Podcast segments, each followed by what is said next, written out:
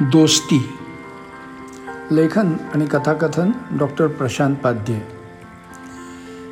Captain Aurobindo Chakravarti रात्रभर जागेच होते. कधीकधी तर अंथरुणावरून उठून खोलीत फेऱ्या मारत होते. मध्ये मध्ये खिडकीतून बाहेर डोकावत होते. कोणत्याही गाडीचा आवाज आला की कान टवकारत होते. घरातले सगळे लाइट रात्रीपासून चालूच होते. घरातली इतर मंडळी झोपली होती म्हणून चक्रवर्ती मनातून चिडलेले होते. त्यांना प्रश्न पडला होता की ही माणसं झोपू कशी शकतात अशा वेळी? अरविंदो चक्रवर्ती म्हणजे सहा फूट उंची दणकट बांधा दणदणीत आवाज भल्या मोठ्या मिशा भारदस्त व्यक्तिमत्व. जे जे एका मिलिटरीतल्या अत्युच्च ऑफिसरला लागतं ते ते सगळं असलेला माणूस. दोन जागतिक महायुद्ध पाहिलेला. खरं तर दुसऱ्या महायुद्धात भागही घेतलेला इतिहासाचा जिवंत साक्षीदार म्हणजे चक्रवर्ती. त्यांचा जन्म एकोणीसशे सतराचा. म्हणजे आता त्यांनी शंभरी पार केली होती. पण वार्धक्याच्या खुणा मात्र कुठेच दिसत नव्हत्या.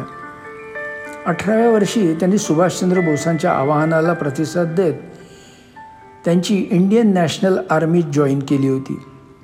मूळची कणखर अंगकाठी आर्मीमध्ये आणखीनच दणकट झाली. सुभाषचंद्रांच्या व्यक्तिमत्वानं भारलेले अरविंदो महायुद्धात भाग घ्यायला आनंदाने पुढे सरसावले. एकोणीसशे एक्केचाळीस साली सुभाषचंद्रांनी भारतीय सैन्याला जपानच्या बाजूनं लढण्यासाठी उभं केलं आणि नंतर त्यांनी भारतीय सैन्य जपानी सैन्य आणि जर्मन सैन्यासोबत मित्र राष्ट्रांच्या सैन्याविरुद्ध लढाई केली. या लढाईच्या दरम्यान अरविंदो चक्रवर्तींची गाठ मेजर हरंजन मार्जनर यांच्याशी गाठ पडली. दोघेही समवयस्क. स्वभावही बरेचसे मिळते जुळते. शिवाय अडचणीच्या वेळी नेहमीच अडचणीत सापडलेल्या व्यक्ती एकमेकांच्या जवळ येतात. या नियमानुसार त्यांची दोस्ती जुळली. त्यांची भेट सर्वप्रथम सिंगापूरच्या युद्धात झाली. अरविंदोंना पायाला गोळी लागल्यामुळं त्यांना हलता येत नव्हतं. पण हरजन मार्जरनी त्यांना स्वतःच्या खांद्यावर घेऊन आर्मी तळावर आणलं आणि डॉक्टरांनी लगेच पायातली गोळी काढल्यामुळं त्यांचा पाय वाचला. त्यानंतर ब्रिटिशांशी झालेल्या घनघोर लढाई दरम्यान जखमी झालेल्या हरजन मार्जांना पाठीवर घेऊन अरविंदोनी सुखरूप छावणी गाठली होती. दोघांनी एकमेकांचे प्राण वाचवले होते. पण एकोणीसशे पंचेचाळीस साली युद्ध संपलं आणि दोघांना आपापल्या देशात परतावं लागलं. त्या काळात आजच्यासारखी संपर्क व्यवस्था नसल्यानं दोघांनाही एकमेकांचा ठाव ठिकाणा काही कळला नाही. अरविंदोने नंतर स्थापन झालेल्या भारतीय सैन्यात बरीच वर्ष सेवा दिली आणि साठाव्या वर्षी त्यांनी रिटायरमेंट घेतली. नंतर ते आपल्या नातवासोबत कलकत्त्यात राहू लागले. त्यांचा एकुलता एक मुलगा मेजर सलील पाकिस्तानबरोबर झालेल्या युद्धात कामी आला होता. अरविंदोंचा नातू सौरभ बँकेत नोकरीला होता. ते त्याला नेहमी आपल्या युद्धातल्या घटना रंगवून सांगायचे. त्यात अनेकदा मेजर हंजन मार्जनचा उल्लेख यायचाच. मध्यंतरी जर्मन सरकारनं शंभरी ओलांडलेल्या जर्मन सैनिकांच्या नावाची लिस्ट प्रसारित केली होती. त्यात मेजर हंजन मार्जनर यांचं नाव सौरभच्या वाचण्यात आलं आणि त्यानं ते अरविंदोनं दाखवलं. अरविंदो अतिशय आनंदित झाले. त्यांना आपल्या मित्राला एकदा तरी भेटायचं होतं. तो जिवंत आहे की नाही हेही माहीत नव्हतं पण आता आहे म्हटल्यानंतर त्याला आपल्या मित्राला भेटायची खूप खूप इच्छा निर्माण झाली होती. त्यांनी नातवाला आपली इच्छा सांगितली. सौरभनं त्यांना आश्वासन दिलं की मी तुमची भेट घडवायचा प्रयत्न करतो. मग त्यानं फेसबुक ट्विटर व्हॉट्सअपच्या माध्यमातून चौकशी सुरू केली. आपल्या आजोबांचा मेजर हंजर मार्जनरबरोबरचा फोटो पण त्यानं सोशल मीडियावर टाकला. बरेच दिवस कुणाकडूनही काही उत्तर आलं नाही पण महिन्यानंतर एका जर्मन माणसाचा त्याला मेसेज आला. हाय सौरभ मी जोरगॉन मेजर हंजन मार्जनचा नातू. मी तुझा फेसबुकवरचा मेसेज वाचला आणि मला आश्चर्याचा धक्काच बसला. माझे आजोबा ज्या माणसाची नेहमी आठवण काढतात तो माणूसही त्यांची आठवण जागवतोय. जगात अनेक आश्चर्य आहेत पण शंभरी ओलांडून गेलेली दोन माणसं एकमेकांची आठवण जपतायत याहून मोठं आश्चर्यच नाही. माझ्या आजोबांना आजकाल बऱ्याच गोष्टी आठवत नाहीत. पण तू पोस्ट केलेला फोटो मी आजोबांना दाखवला आणि काय सांगू? त्यांनी कॅप्टन अरविंदोबद्दल खडानखडा माहिती सांगितली. मला कमाल वाटते की आज जवळजवळ सत्याहत्तर वर्षानंतरही त्यांना सर्व काही कालच घडल्यासारखं वाटतंय. आज सकाळी त्यांनी माझ्याकडे तुझ्या आजोबांना भेटण्यासाठी हट्ट धरला. अरे लहान मूल परवडलं रे असा हट्ट केला त्याने. मी त्यांना कबूल केलं आहे की मी त्यांची भेट घडवतो.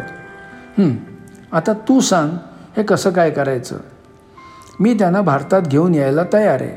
त्यांना कोणताही आजार नाही आहे ते व्यवस्थित फिट आहेत. तुझ्या उत्तराची वाट पाहतो असं म्हणत त्यानं त्याचा पत्ता आणि फोन नंबर पाठवून दिला होता. त्यानंतर सौरभ आणि जॉर्गांचा बराच पत्रव्यवहार आणि फोनाफोनी झाली आणि त्यांच्या भेटीचा प्रोग्राम ठरला. ही बातमी कशी माहीत नाही पण सोशल मीडियावर आली आणि त्यानंतर त्या दोघांची भेट ही एक इव्हेंटच झाली. सर्व तयारी झाली भेटीची वेळ आणि तारीखही फिक्स झाली. विमान बर्लिनहून वाया लंडन सकाळी आठ वाजता कोलकात्याच्या डमडम विमानतळावर येणार होतं. मिलिटरीतर्फे सजवलेली जीप त्यांना घेऊन साडेनऊ वाजता चक्रवर्तींच्या घरी येणार होती. त्यानंतर दोन्ही देशांचं राष्ट्रगीत वाजवून त्या दोघांना मानवंदना दिली जाणार होती. नंतर ते दोघे दिवाणखान्यात एकमेकांना भेटून गप्पा रंगवणार होते. ते एकदा घरात गेल्यानंतर बाहेरच्या मंडळींना माघारी परतावं लागणार होतं. मेजर हंजन माजनर सकाळी साडेनऊ वाजता येणार हे माहीत असूनही अरविंदो चक्रवर्ती बेचैन होते. रात्रभर जागे होते. त्यांना मध्येच संशय यायचा की घड्याळ बंद तर पडलं नाही ना? ते रिस्ट वॉच मोबाईल बघून परत परत खात्री करत होते की वेळ बरोबर आहे. शेवटी साडेनऊ वाजले. ते घराच्या वरांड्यात येऊन उभे राहिले. दोन मोटरसायकल सायरन वाजवत आल्या आणि त्या मागोमाग सजवलेली मिलिटरीची जीप मेजर हंजन माजनरना आणि त्यांच्या नातवाला घेऊन आली. अरविंदो चक्रवर्ती दोन पायऱ्या उतरून खाली आले. मेजर हर्जन माजनर जीपमधून उतरले. क्षणभर दोघं एकमेकाकडे पाहत राहिले आणि नंतर पुढे त्यांनी एकमेकांना आधी कडक सॅल्यूट ठोकला मग सेकंड केला आणि नंतर कडकडून मिठी मारली. त्यानंतर ते उपस्थितांकडे तोंड करून उभे राहिले. आर्मीच्या माणसाने दोन्ही देशांची राष्ट्रगीतं वाजवली आणि त्यानंतर त्यांना सलामी दिली. नंतर उपस्थितांना नमस्कार करून दोघेही अरविंदोंच्या घरात आले. सौरभने त्यांना सोफ्यापर्यंत हाताला धरून नेलं. कारण दोघांचेही डोळे अश्रूंनी भरले होते आणि त्यांना नीट दिसत नव्हतं. दोघे सोफ्यावर बसले. त्यांची एकमेकावरची नजरच हटत नव्हती. बोलायला कुणी सुरुवात करायची ते त्यांना कळतच नव्हतं.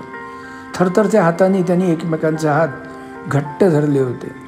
जॉर्गन त्याची पत्नी सौरभ आणि त्याचे सर्व नातेवाईकही साश्रू नयनाने त्यांच्याकडे पाहत होते. शंभरीच्या पुढची दोन विभिन्न देशातली माणसं इतक्या प्रेमानं भेटण्याची घटना पाहण्याचा योग त्यांच्या नशिबात होता. त्यांना धन्य झाल्यासारखं वाटत होतं. सौरभनं मान वळवून आपले डोळे पुसले. जॉर्गननं हलकेच त्याच्या खांद्यावर थोपटलं. आता ते दोघे बोलणार असं वाटत होतं. दोघांचे ओठ थरथरत होते. पण अचानक त्यांनी काही न बोलता एकमेकांना मिठी मारली. सगळे एकटक त्यांच्याकडे पाहत होते. काही मिनटं लोटली पण ते विलग झाले नाहीत म्हणून सौरभ पुढे झाला. त्यानं आजोबांना हाक मारली. काहीच रिस्पॉन्स आला नाही. त्यानं जॉर्गनलाही खूण केली तोही पुढे झाला. दोघांनी त्यांना जोर लावून बाजूला केलं. पण आता त्या दोघांनी माना टाकल्या होत्या. आपली दोस्ती अमर करायला ते या जगात थांबलेच नव्हते.